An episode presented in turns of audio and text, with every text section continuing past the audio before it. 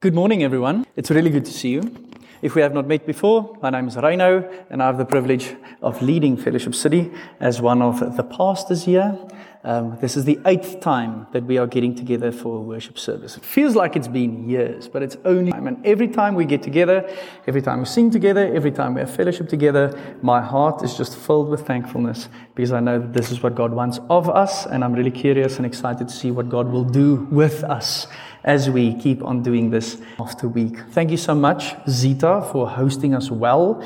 I know that hosting is not your first choice of serving in the church, but you're getting so good, Zita. It seems like you're just going to become part of the hosting team. Joking, but also not joking. Marie, thank you for leading us in worship. There's something about repetitive, simple lyrics and verses that resonates with me. It feels to me like every time I sing something again and again and again, it kind of seeps into my heart a little than it was before. So thank you for that. And thank you, Tandiwe, for heralding the teaching text to us. It's a portion of scripture that I am really, really excited about. So, guys, we are in Advent. It's uh, not a word that we out. It is a word that is taken from a Latin word, which means coming. Okay? So, Advent means coming. And we are in a season that we are excited and hopeful for. Question is just who and when and how. But we'll get there. And the teaching text will explain something of it. So for the next four weeks, we're going to behold and think and look to the coming Jesus Christ, the promised Messiah, God becoming a human being, wrapping himself in human flesh, and then setting right what is wrong with this world. Now, what we'll see today, and the theme is also up on the screen, is that this brings hope. So I want you to tie down the word hope in your mind and in your heart. So, first Sunday of Advent, Advent looking at hope. Let me start with a question. What comes to mind when I royal baby? If I say royal baby to you now, what comes to mind? Or who comes to mind? I decided to consult Old Faithful, Google, yesterday, screenshot. So if you Google royal baby, you will find royal baby news, photos, and more. Hello Magazine. You'll see that people also ask which royal is having a baby in 2021. You'll see people ask who is the latest royal baby. You'll see the top searches are all about Catherine Middleton, the Duchess of Cambridge, or Princess Catherine. And then there's also CBS News about the royal baby. So if you, if you ask Google, what's your first royal baby? Jesus ain't there. Do you guys see it? Okay? And I assume that when I said royal baby to you, most of us also didn't think Jesus, just because this is the kind of news that goes around. This is the kind of stuff that people report on. I royal baby Jesus to see if anything pops up. And what you'll see is you'll see images for royal baby Jesus. Top left, royal icing. Not too sure what that means, but anyhow, then you'll see there's a couple of Jesus, which is encouraging. So people ask, did Jesus have a royal bloodline? What's the story of the infant Jesus? Uh, why is it uh, called infant Jesus of Prague? Not too sure why my algorithms uh, took me there.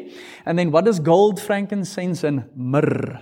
The first hit is about Prince Charles, who was given holy water from the River Jordan for the baptism of the royal baby. And just because the word Jesus was in the article, uh, that's the top hit. So, royal baby and Jesus is not really a hot topic, right, in the space of our news and whoever we hold in esteem. Now, here's the thing not against the royals at all, not against people reporting on them. What's just really interesting for me about this kind of news is that the world seems to have an infatuation with the royal family, the oldest monarchy or the most powerful monarchy in the world at the moment. People seem to be really curious about them, right? Who they are and, and what they're busy with. But here's the thing the birth of a new royal baby doesn't really have any bearing on any of our lives.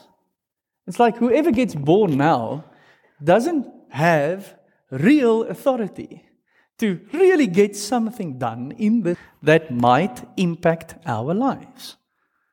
Because the world operates on different systems when it comes to governance and rule at the moment. Think about it.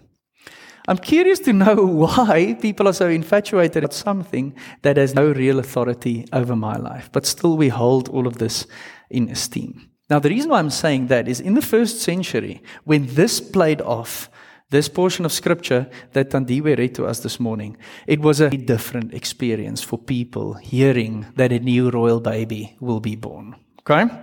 Because in the first century, when a new royal baby was born, he was a really big deal. Because what he did and what he could do and what he could achieve had a massive impact on my life, either good or bad.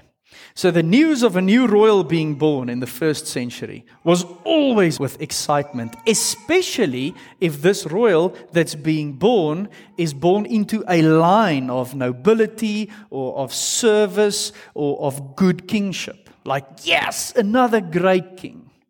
It was met with real terror if they knew that another king was born that was going to be as bad as the previous one because it comes from that king's line.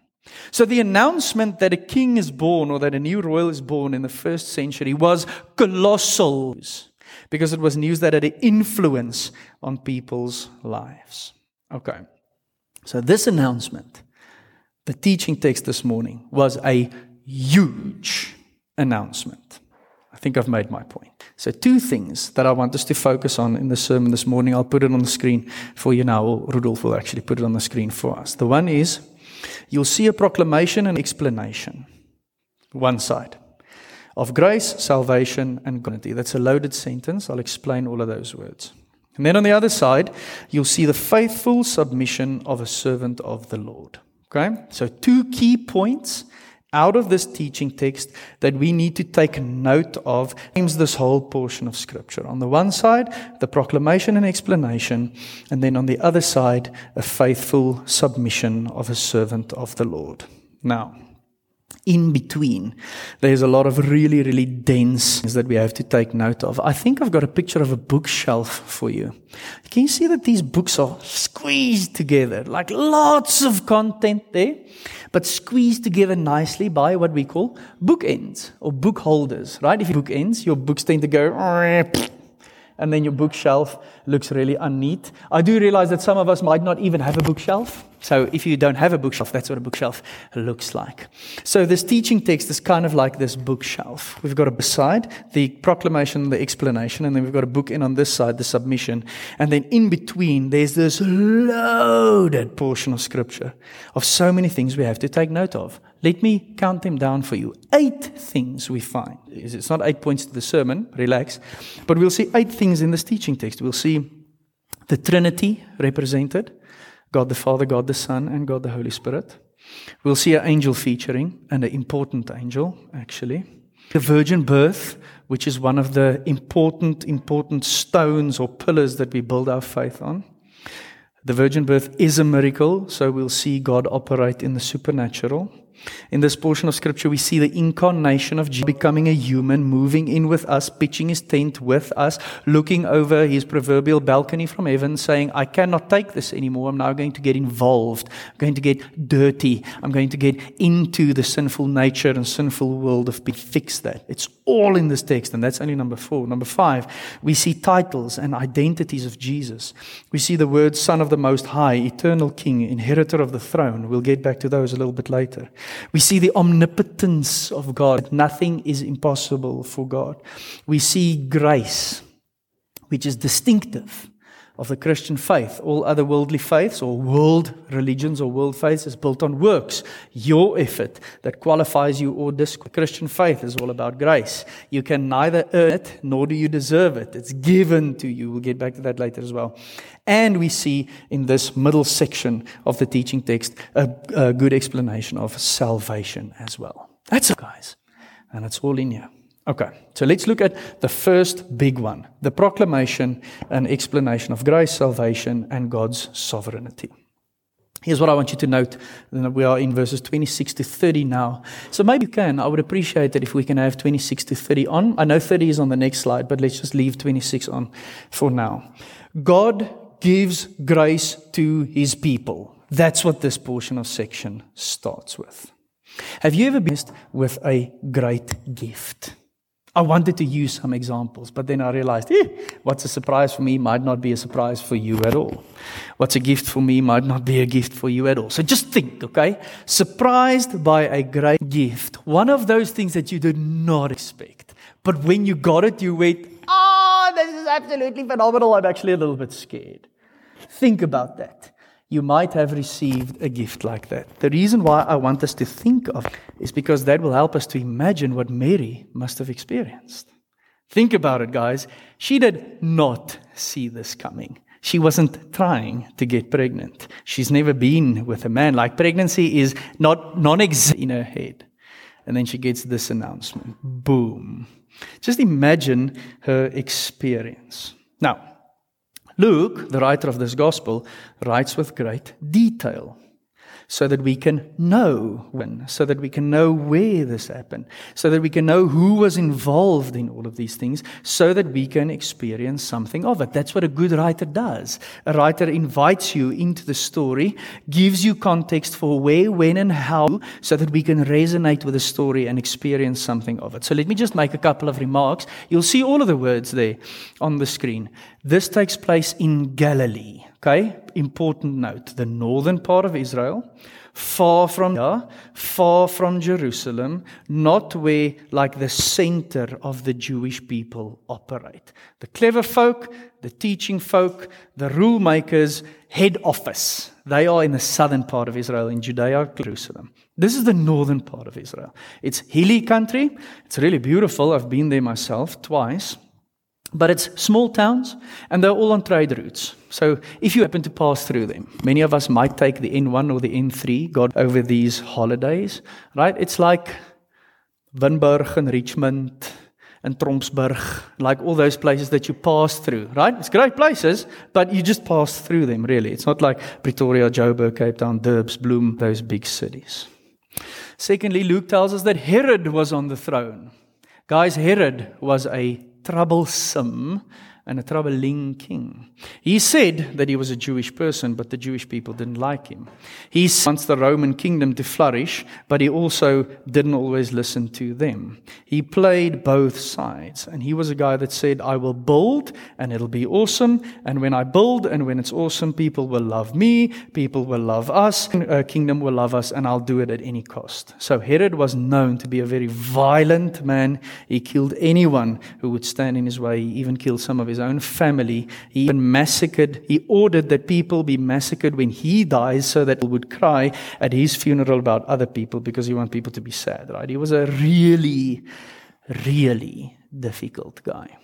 So the king who's on the throne, the guy who's currently the king of the Jews, really isn't a nice guy. So the announcement that a new coming and it's not one of his kids is good news. Yes, we might see some change. Something might be different. We see Gabriel featuring. Gabriel is one of two angels that gets mentioned in the Bible. I don't know if you guys only Michael and Gabriel are ever named in the Bible. And Gabriel only pictures when he has a really important message. So he spoke to Daniel, he spoke to Zechariah in Luke chapter 1, he speaks to Mary, right? So if you get an email from Gabe, you have to read it urgent, flagged, do it now, right? Notification pops up. So when Gabriel features in the king that's really not a good king, in the context where things are not being controlled or where important things are happening, we already have to know that something big is coming. We see Mary featuring we see the detail virgin and she's engaged, right? Now, engaged in biblical times meant we are definitely going to get married. We're just planning the wedding. There's like no getting engaged and then maybe getting cold feet. Once you're engaged, you're engaged. And actually, if you wanted to break an engagement in biblical times, you would have had to have a divorce, which is not what they wanted. Joseph gets mentioned because the details of Joseph saying that he comes from the house of David is very, very important. Okay, so the right guy who fits the disc of whatever the Old Testament said will happen. And then, lastly, if you just read the uh, preceding parts in Luke chapter 1, you'll see that we have seen this movie before.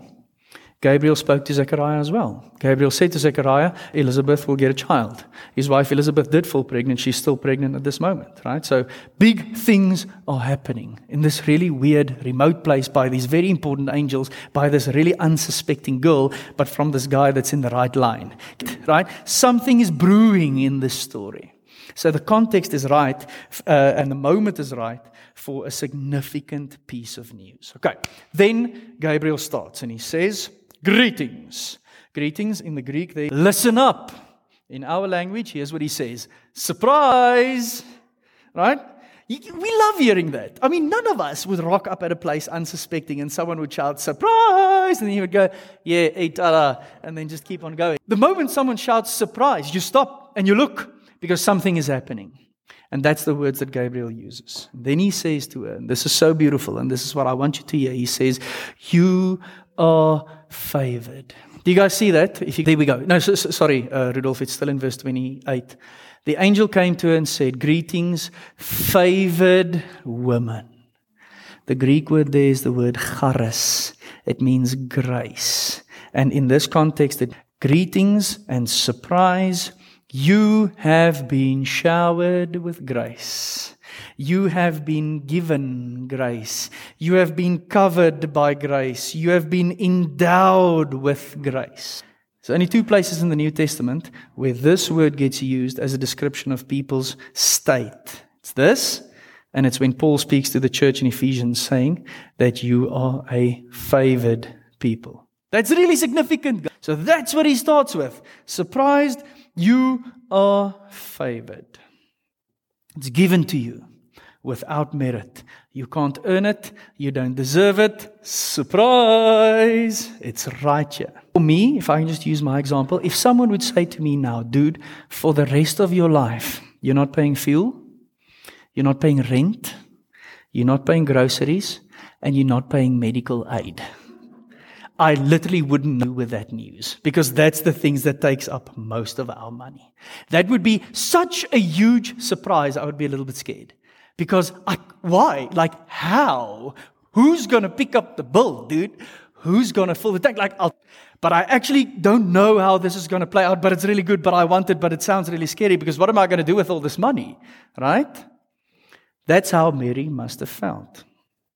Now, Gabriel, what I love about him, is full of compassion. He repeats himself. Did you guys see that in the teaching text? Like, Mary is scared and uncertain. And then Gabriel repeats himself and he says, Let me say that again. You are favored. Look at that, do not. Once again, for you have found favor with God. We all need this reminder. We need this reminder again and again and again and again. Because sometimes it's so, well, it's such a big surprise that it actually scares us. And then Gabriel goes all compassionate and he says, Calm down, let me repeat myself. This is what's going to happen. And then he explains. Because she doesn't really know how it's going to play out, he goes, Let me tell the full story. And then he has this whole explanation of what will happen now. And I just want to point out six really important things to you because he describes this king that's coming, this baby that's going to be born, with six very unique attributes. Remember now, if you hear that a royal baby is going to be born in the first century, you know that what he does is going to affect me. So tell me he's going to be a good one, please. If he's a, if, he, if he's a bad one, I'm going to live under oppressive rule again. If he's a good one, we'll flourish. And then Gabriel says, Let me tell you who he is. Let me tell you what he's going to do. So look at all these, uh, these six attributes. You'll find the text there. Firstly, his name is Jesus which means Savior. In Matthew chapter 1, we read Luke chapter 1 this morning, Gabriel actually explains why they have to call him Jesus and then says it's because he's to save his people. This is the Savior that everyone has been waiting for. There's been kings upon kings upon kings upon kings. There's been times of bad rule and okay ish rule. Kingdoms have taught the history of the world up until this point. But there was one king that was supposed to come, and he will have a unique name and a unique title, and that will be the Savior. And now Gabriel says, This is the one that's going to be born. Now think about it. The new royal baby born soon, I think he or she is probably six sixth or seventh or eighth or ninth in line for the throne. This announcement says the one that will change everything is on his way, and he save his people. Guys, we need to remember this. This is the gospel. The fact that God saw a world that was broken in sin and death and destruction. It's not the world that He created in the beginning. He created a world with things created in His image um, that was supposed to live for the flourishing of all humankind. But because of their decisions and because of their sin, that's not how the world ended up to be. God looked at it and decided, I tried with a man, I tried, I tried with a family, I tried with a nation. It didn't work. Now I'm going to do it myself. And I will leave my glorious state and I will come down to earth. I'll wrap myself in flesh. I'll experience everything that humans experience. I'll never, and then I will pay the price and then they'll be forgiven, we'll be reconciled to one another, and we can start setting right what is wrong with this world. That is the gospel.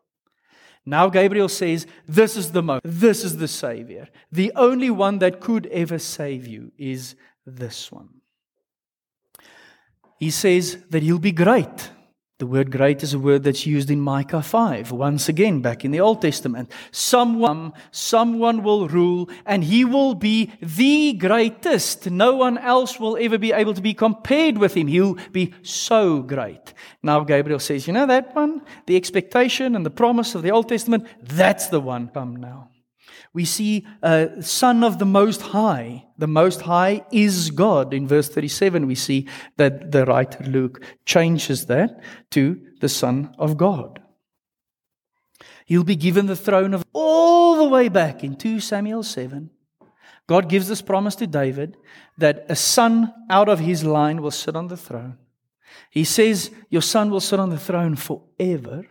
David goes, I'm not quite sure how that's going to happen. We're going to take the throne from me now as David, but let's see how this plays out.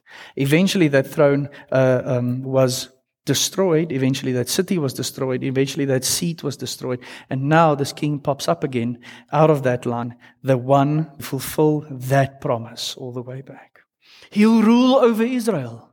Well, that's great news now, isn't it? Because who's currently ruling over Israel? Herod. And Herod is a really, really bad king. So if this king is going to replace him, I mean, I'll take the new one, especially because I know that he's going to rule in a very specific way.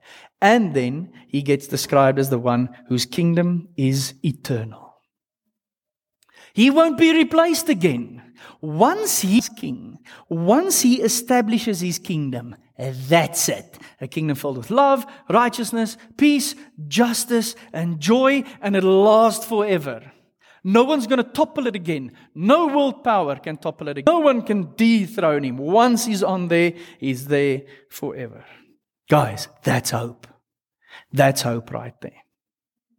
If we hear all of these things, if we hear this glorious announcement of this thing that happened that is going to change everything for me, and then it won't change again, it'll be my new state, my new reality, and the new way I live, I'm in. That's what gives me hope. Feeling that this, what I'm currently experiencing, isn't all there is. This isn't all there is. There's more to come. Think of question of the day and your conversations in your little groups now. I assume that most of us use this hand gesture.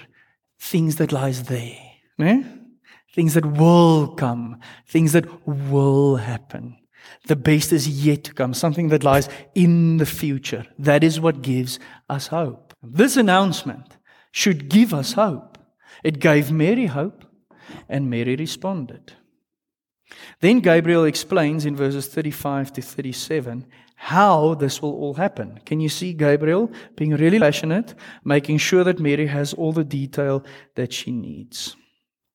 Think again of the big surprise that might be uh, a little bit scary. Gabriel says, Let me, let me explain to you how it's going to go down because you have an understand certainty. Like, I can understand how this might surprise you.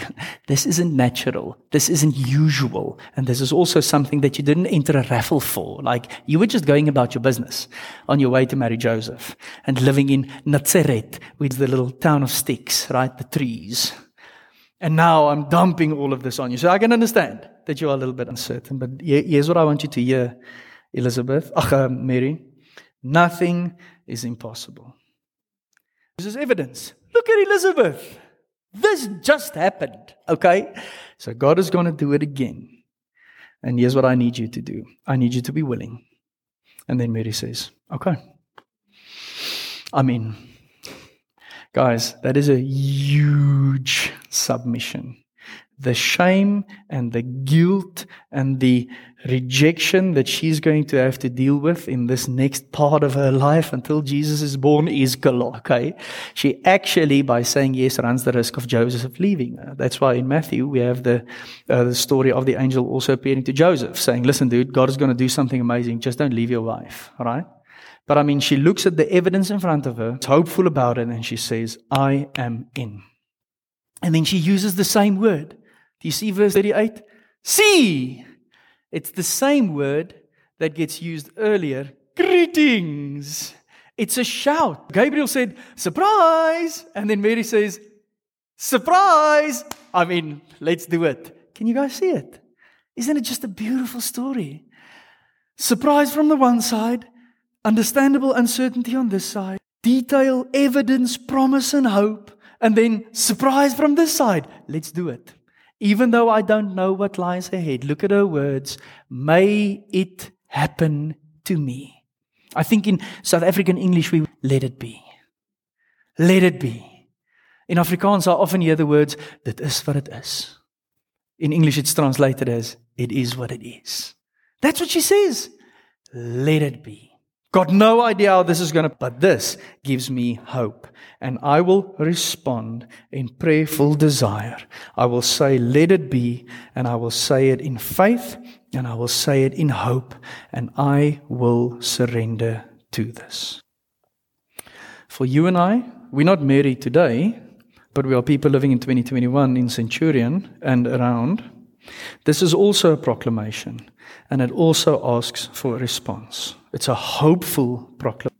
And the response for us should be we know that something is coming. We know there's more to this life than the one that we are currently living. How will we respond? I just want to ask you a quick question and then we'll land the plane. What is your may it happen today? What is your let it be? What is the thing that's currently in your heart and your, in your mind and in front of your eyes that God is calling you to?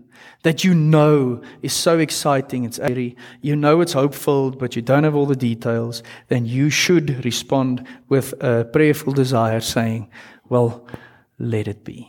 What's that thing for you? I'm not going to answer what's mine, but I really want you to dig deep. What is my may it happen today? Or maybe let me even ask the question more simple What hope? What hope is there for you? That's why I asked the question. I know it's a really difficult day question. Jeez. Like over the past few weeks, we asked stuff like, what's your pet peeve? Do you have to charge your phone until it's 100? What kind of food do you chow? What kind of exercise do you do? Those are really easy questions. Today's a difficult one. But I wanted us to start thinking so that when this text lands, we are open to understand what hope means. Well, let me ask it a, in a different way. What does surrender look like for you today? What does surrender for you today? Because for Mary, there was a lot at stake. There was a lot at stake. But she said yes. Because she had hope. Because this announcement was enough for her to say, okay, let it be. What does that look like for you today?